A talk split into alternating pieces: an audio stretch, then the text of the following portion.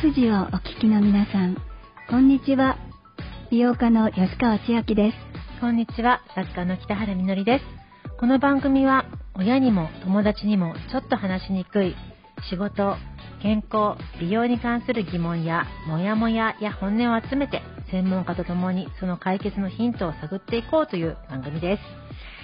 吉川さん、とっても寒いですね。いや、寒いですね。本当に、あの、テレビから、あの、聞こえてくるニュースが本当に雪の話ばっかりですよね。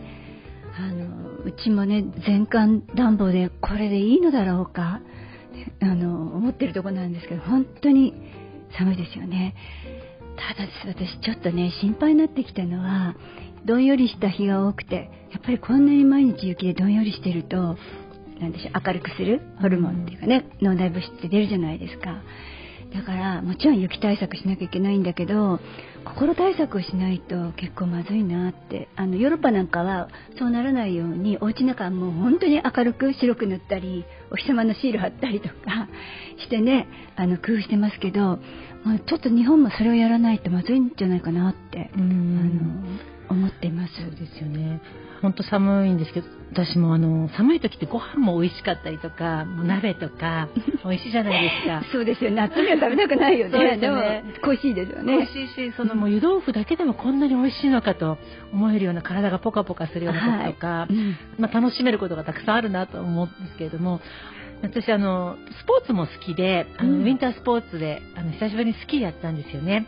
で50代の,、あの友達と一緒に行ったんですけれども滑れるんですけどもなんか転んだ時になかなか立ち上がるのが難しくてやっぱ筋肉が落ちてるんですよね。あなんかまあでも若い時もパタッと転んでたら立ち上がれなきゃったけど多分今もっと立ち上がれなくなっててで友達が倒れちゃってそうするともう雪の上でもぞもぞもぞもぞ動き続けてて、なんか助けようがなかったりとかするので、もぞもぞ動くのを見たら友達がブっておならしちゃったんですよ。でそれを見て私大笑いしちゃって悪いなと思いながら、大笑いしながら尿漏れしちゃって。やだ こうやってやっぱり、あのね、年を取っていく、加齢していくことって、もうそれだけで、私漏れちゃったわって言ったら、もうそれだけで大笑いして、雪の中で倒れてる。やだ なんか雪の中で漏らしちゃって寒そう。いやでも、ムーンパンツ入ってたから大丈夫。なるほどね、そこに落ちますか。はい。ということで、まあ、この番組ではたくさんの女性たちの声を集めています。今日のゲストは先週に引き続き、大阪の淀川キリスト教病院産婦人科医の柴田彩子先生です。誰かに相談できない体の心配事はありますか？女の人の話、フェムボイス。最後までどうぞお楽しみに。女の人の話、フェムボイス。この番組はシニックソリューションズ株式会社がお送りします。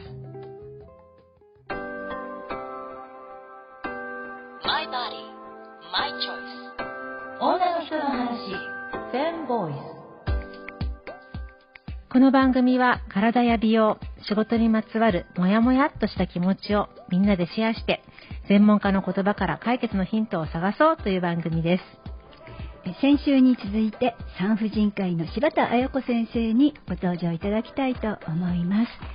え柴田先生と私は NPO 法人女性医療ネットワークという団体で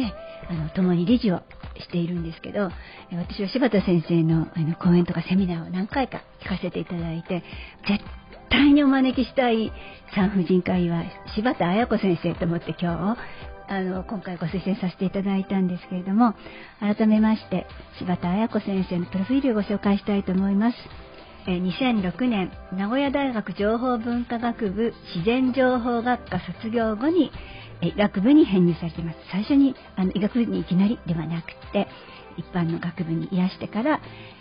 医学部に行ってます。で2011年群馬大学医学部医学科卒業されて、え、ドクターになられました。沖縄県立中部病院を経て現在は大阪の淀川キリスト教病院産婦人科医長としてお仕事をされていらっしゃいます。ご本はあのいくつかありますけれども患者さんの悩みにズバリ回答。女性診療エッセンス100それから女性の救急外来ただいま診断中などがありますはい。では、お迎えいたしましょう。今日はリモートでのご出演になります。柴田彩子先生、こんにちは。FM 富士をお聞きの皆さん、こんにちは。柴田彩子です。今日も楽しみにしています。え柴田先生、この番組では、シミックソリューションズの Z 世代の若手社員がレポーターを務める、若手社員レポートというコーナーがあるんです。ここでその若手社員レポートをお聞きください。今日の担当は佐久間香織さんです。リスナーの皆さん、柴田先生、北原さん、吉川さん、こんにちは。現役若手社員レポート、レポーターの佐久間です。早速ですが、柴田先生に質問です。先生がこれまで相談を受けてこられた中で、多かった悩みや印象に残っている相談はありますか？私自身もそうですが、体の不調を感じた際、最近では病院に行く前にインターネットですぐ調べることが多いと思います。一見便利に思われますが、中途半端な理解で大したことないかもと思ってしまったり、不確かな情報によって必要以上に不安になってしまった結果、より病院から足が遠のいてしまったりするなどの課題があると思います。特に女性の体についての悩みは、周囲に気軽に相談するには、まだハードルが高いと感じる方が多いのが現状だと感じます。そんな中でも、柴田先生はこれまでたくさんの相談を受けてこられたと思います。その中で多かった悩みや印象に残っていることがありましたら教えていただけますと幸いです。また、こんなことがあったら相談してほしいと思われることがありましたら、ぜひ教えていただけますでしょうか。以上、現役若手社員レポートでした。柴田先生、今のレポートを聞いていかがでしたでしょうか？はい、ありがとうございます。あの特にですね、私あの例えば緊急避妊ピルとか、あとはですね、あのオンラインでこう医療の相談とかをあの受けることとかがあるんですけど、そういう場面ではですね、あの若い方ですね、例えば思春期の方から例えば妊娠してしまったんじゃないかとか、生理が来ないけどどうしようとかですね、こういう場合は緊急避妊ピル使った方がいいんでしょうかみたいなですね、あの声をもらうことがあります。で、あの今日本ではですね、あの義務教育の中でなかなかその避妊のこととかですね生理のこととかっていうのが授業の中でなくてみんなですねあのこう試行錯誤で勉強したりとか自分のまあ知識とか友達の知識の中でやっているのでどういうタイミングで例えば妊娠してしまうのかとかですね緊急避妊ピルどういうタイミングで使わなきゃいけないのかみたいなのがですね知識を十分に持ってない子が結構いるんだなっていうのを感じています。で、まあ、女性の場合ですねやっぱりその妊娠を予想しないタイミングで妊娠してしまったりとかですね今自分が妊娠を希望してないタイミングでしてしまうとその後の人生とかキャリアとかがもう全く変わったものになってしまうのでそういうですね妊娠してしまったんじゃないかっていう相談がめちゃくちゃですね重いあのすごく深刻にですねあのなってるなっていうふうに感じます。本当にあのここ数年毎年のようにあの妊娠した後にやっぱりなかなかその出産するのかとかすごく迷いながら1人で出産してそしてあの、ね、子供をトイレとかで殺してしまって逮捕されるような高校生とかねそういった方たちのニュースを聞くと本当に胸が潰れるような思いになりますけれども非常に人生に関わるようなあの話が診察室で産婦人科の場合は本当にたくさん語られてきたんだなっていうふうに思いますね。あの一番大事なこと教わってないですよね。それで、まあ、不妊治療とか不妊のことをすごくあのニュースとか国で支援したりあのフォーカスっていうか日が当たって話されるんですけどでも先生どうですか？まずあのちょっとそもそもの話をして申し訳ないんですけどきっと若い方も聞いてらっしゃると思うのであの妊娠ってこういうもんだよってこうしてっていうのをもう一回改めてあのお話しくださいませんでしょうか？はい、あの私あの産婦人科医として例えば中学生とか高校生とかにですね性教育って言って性についてお話しすることがあるんですけどまず最初にお伝えしているのはもう生理がですね来てる女性であればもう妊娠はですねいつでもする可能性がありますっていうのをお伝えしてます。あのまあ、若い思春期の方だとですね例えば未成年だったらこう妊娠しないんじゃないかとか自分はまだ子供だから妊娠しないんじゃないかみたいに勘違いしちゃってる子がいるんですけど毎月毎月生理が来てるってことはあの妊妊娠の準備してるっていうことなので生理が来てるっていうことは避妊をですねしっかりしないで性行為をしてしまった場合は妊娠を誰でもする可能性があるよっていうこととあとはですね生理がま止まってしまった時っていうのはあの体からのですねあの赤信号だよっていうふうにお伝えしています。でまあ生理が止まっちゃった時っていうのは、まあ、妊娠してしまった時っていうのもありますし、まあ、若い子に多いですねダイエットのしすぎとかであの、まあ、女性ホルモンがですね下がってしまったりとか女性ホルモンのバランスが崩れてしまって生理が止まってしまっていることとかもあるのであの予定の生理がですね1週間とか遅れてあの来ないなって時は妊娠検査薬をしてもらったりとか生理が全然来ない時は産婦人科に来てくださいねっていうふうにお話をしています。はい、ありがとうございます。そうですよね。あの本当にまだ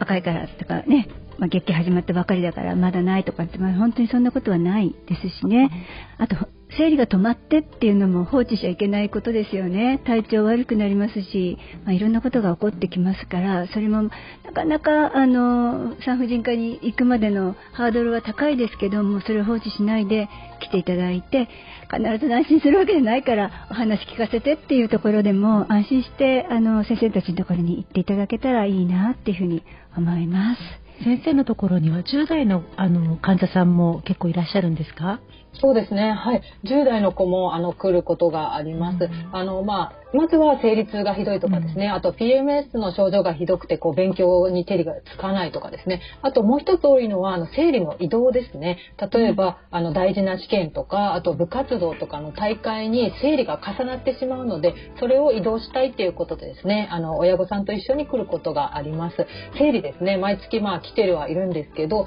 例えば、ピルとかを使えば、あの、安全に移動することができるので部活の大会とかですね合宿とか試験とかに生理が重なっちゃう時も産婦人科にですね相談してほしいです、うん、本当に自分の産婦人科ちゃんと話せる信頼できる産婦人科を見つけられるってことがすごくやっぱ女性たちの生きやすさをあの変えていくんだなっていうふうに思います。もっといろいろと後半でも伺っていきたいですね、はい、マイバディマイチョイス女の人の話今日は先週に続き産婦人科医の柴田彩子先生をお迎えしています。えー、今日は、まあ、さらに突っ込んで聞きたいことがあるんです。えー、まあ、妊娠とか、えの性の相談とかいろいろ先生のところに来られると思うんですけれども今日はちょっとその辺のこと女性の今についてお話ししていきたいと思います。柴田先生今回のお話の中で緊急避妊ピルという言葉が出てきているんですけれども私たちにちょっともう少し詳しく教えてくださいませんか？はい。緊急避妊ピルは女性にとってはですねものすごく大事な薬の一つになります。例えばですねあの性行為をした時にあの避妊が十分にできなかったっていう時に飲むお薬になります。で性行為をしてからですね72時間以内にですねそのピル緊急避妊ピルを1錠飲むことで自分がですね妊娠したくないっていう時はですね妊娠を予防するっていう形になります。でこの緊急避妊ピルですね海外では例えば薬局とかで販売されていてあのわざわざ例えばですね、病院とかを受診しなくても薬局で購入できるようになってるんですけど、日本はですね、まだあの処方箋が必要な薬になっていてですね、あの今ちょうどですね、あの厚生労働省の方でこの緊急避妊ピルっていうのを処方箋が必要な薬から薬局で販売するお薬に変えられることができるんじゃないかってことで議論されているものになります。なかなか日本だとあの低用量ピルもそうでしたけども緊急避妊ピルも非常に手に入れるのが難しいそしてちょっと高いっていうような、まあ、現実もありますよね。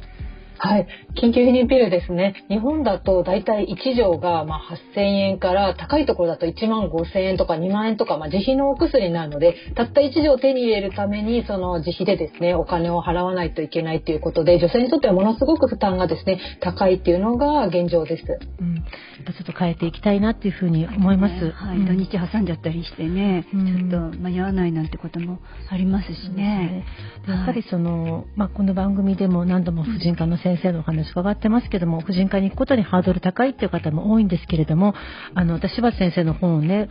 女性の救急外来ただいま診断中っていう本をあの今手元にあるんですけれどもこちらの本はお医者さんの、まあ、研修医の方々に向けてどのように緊急で来られた女性の患者さんにどのようにあの何か聞き出すのかっていう細かいすごくいろんな、まあ、視点が書かれている本なんですけれども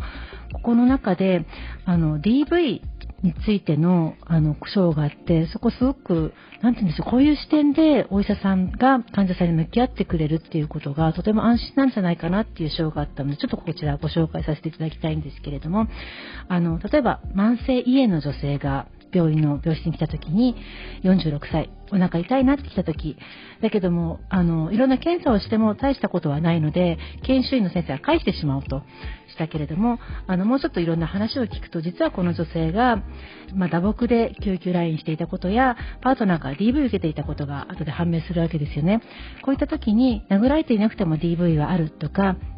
例えば、あの、すごくストレスで胃が痛いっていう場合、その背景に何があるのかってことを、お医者さんが聞く視線が大事だってことを、柴田先生は、あの、まあ、この本で書かれていらっしゃるんですけども、やっぱこういったふうに、あの、お話聞く中で女性の被害ってことに気づかれるってことも、柴田先生ありますか？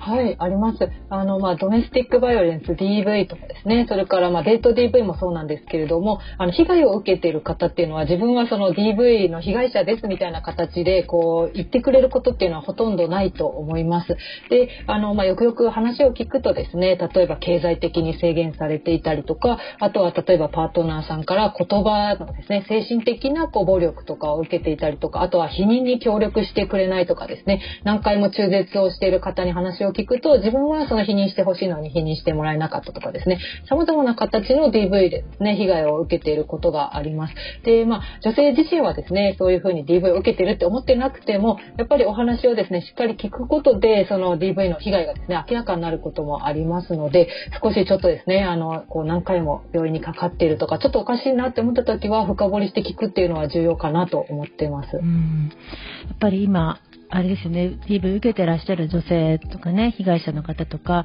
そういった病院で、あの、本当は言いたいことは、暴力受けて辛いんだ。だけれども、例えばそばに夫がいたりとか、加害者がいて、監視するようにされてたら何も言えないけれども、他人が気づいてくれることで何かね、あの、脱出できるようなことがあるんだなってことをこの本を読んで改めて気がつかされました。しなくちゃいけませんね。本当に。私たちは自由なんですから。本当に。でありがちなのが私が悪いからっていうケースが多いですけど私このこれは実はですねこの柴田先生の本は私の家の本棚にあった本ですごいいい本で今日持ってきてあの今ね北原さんが読んでくださったんですけど一回これはお医者さん向けの本ですけど私たち買って読んでみるといいですね。であ自分はそうじゃないと思ってたけどそれは DV だったんだ。いわゆる自分の健康を損なっているものだったんだっていうことを改めて知ってるってことは大事なことですよね。でもやっぱりその産婦人科医として診療室で非常に悲惨なあの、まあ、本当に産婦人科ってとてもね子供が生まれる幸せなあの神秘的な現場でもあると思うんですけど一方で本当女性を取り巻く本当にひどい状況っていうのもあのご覧になってるお仕事かなと思うんですけれども今柴田先生が、まあ、この今の日本社会で女性を取り巻く、まあ、現実で気になっていることやこういったことが起きてるってことがもしあればぜひ教えてください。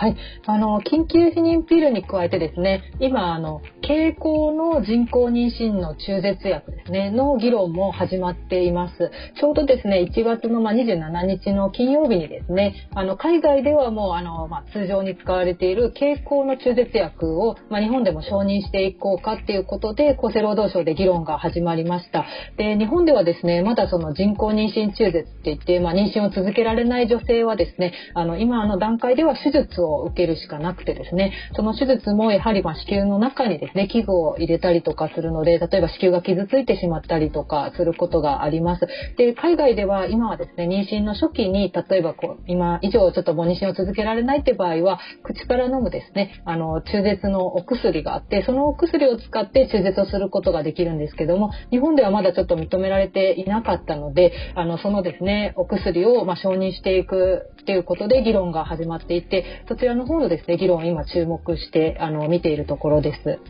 はい、私も非常にこの議論に注目してます。そしてやはり値段の問題も出てくると思うんですけれども、まあ、手術って10万から20万ぐらいのお金で、やっぱそれが払えないために非常にハードルが高くなってしまったり、あと体に対しても、あの、まあ、吸引っていうやり方であったりとか、走破っていろんなやり方があるかと思うんですけれども、女性にとってリスクの高い手術ではなくて経口中絶薬を選べる。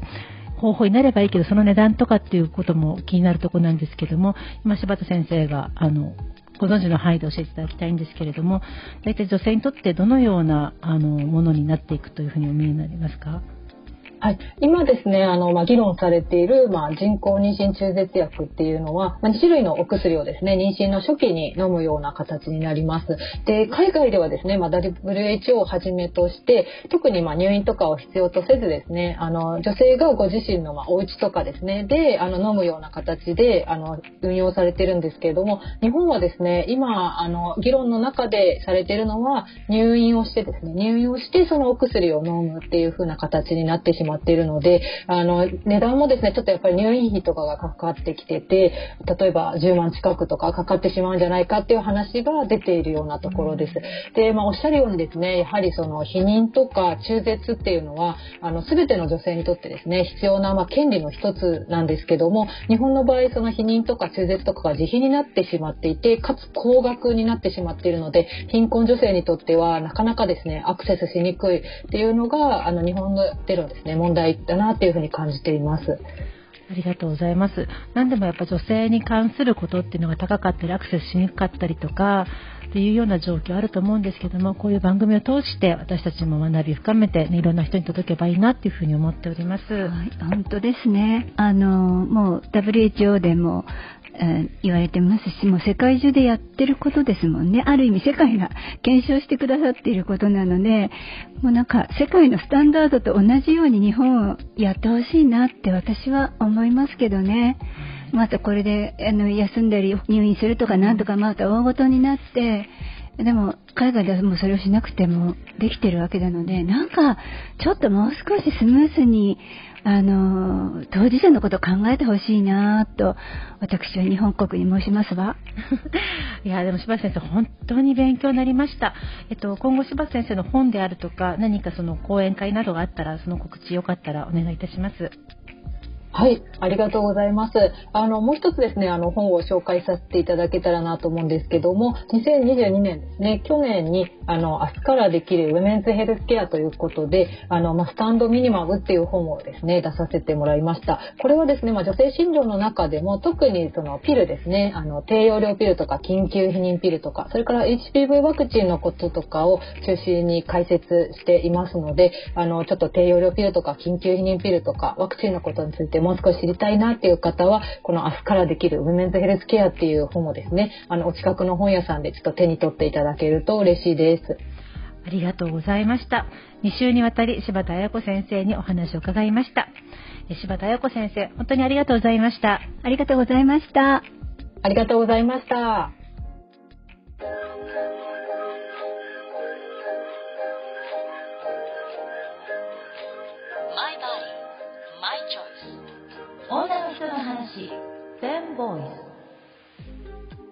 産婦人科医の柴田彩子先生をお迎えしてお話をお聞きしてまいりました。北原さんどうでした？今回この番組で初めて経口中絶薬のことをここまでね深くお話ししていただいたと思います。非常に勉強になりました。はい本当にあの中絶っていうのは本当に女性にとっては、えー、重要な問題なんですね。あのそれがきちんとお話がお聞きできてあと世界のスタンダードもお聞きできて私はとっても良かったと思います。柴田先生がおっしゃっていたあの、まあ、特別なことではないというかその女性の体で生まれた以上妊娠するそこに本当に不安になる怖い。そして10ヶ月間大変な思いしてそしてでも中絶って選択肢をせざるを得ない。するということがその人にとって人生にとっては大事なことだっていう局面ってね、うん、そういう葛藤をすごく女性って味わうわけじゃないですか、はい、なのでこれは権利なんだと女性の体で生まれてきたんだからそういう意識をやっぱモテるってすごく大事だなというか感じましたよね。やっぱなんか自分が婦人科に行って絶望した気持ちとか妊娠したかもしれないっていうような恐怖を感じたことそれ10代の時とかやっぱ怖かったなってことを改めて思い出しましたけど吉川さんそういう経験ないですか？うん。もう遠い昔になりますけどありますね。それからとにかく教わったこんな大事なことを教わったことがないんですよ。この日の見える道で。全てがなんか噂とか裏本とか昔は本でしたからね、まあ、そういうものでしか教わってないんですね、まあ、なんか人を噛みそうですけどセクシャル・リプロダクティブ・ヘルス・アンド・ライツ私たちのこう性と生殖に関する権利っていうのがありますので、えー、私たちこれからそれを意識しながら歩いていきたいなっていうふうに思います。権利なんだよね。そう。まあ、堂々と、うん、あの自分の体のことを主張していいし、自分の不安っていうことをきちんとその伝えるっていうのは難しいかもしれないけれどもあの恥ずかしいこともないし恐怖になんか縮こまんなくても味方助けてくれる人はいるよっていうようなあのことをねちょっと今日感じましたね。いや本当ですね。あの素晴らしいお話お聞きできてよかったと思っていますマイバイマイチョイス女の人の話全ボーイ女の人の話、フェムボイス。柴田彩子先生のお話いかがでしたか？あなたの声もぜひ聞かせてください。メッセージは FM 富士のホームページにある番組ページから送ることができます。そして Twitter でも参加してください。ハッシュタグに全部ひらがなでフェムボイスとつけて投稿してくださいね。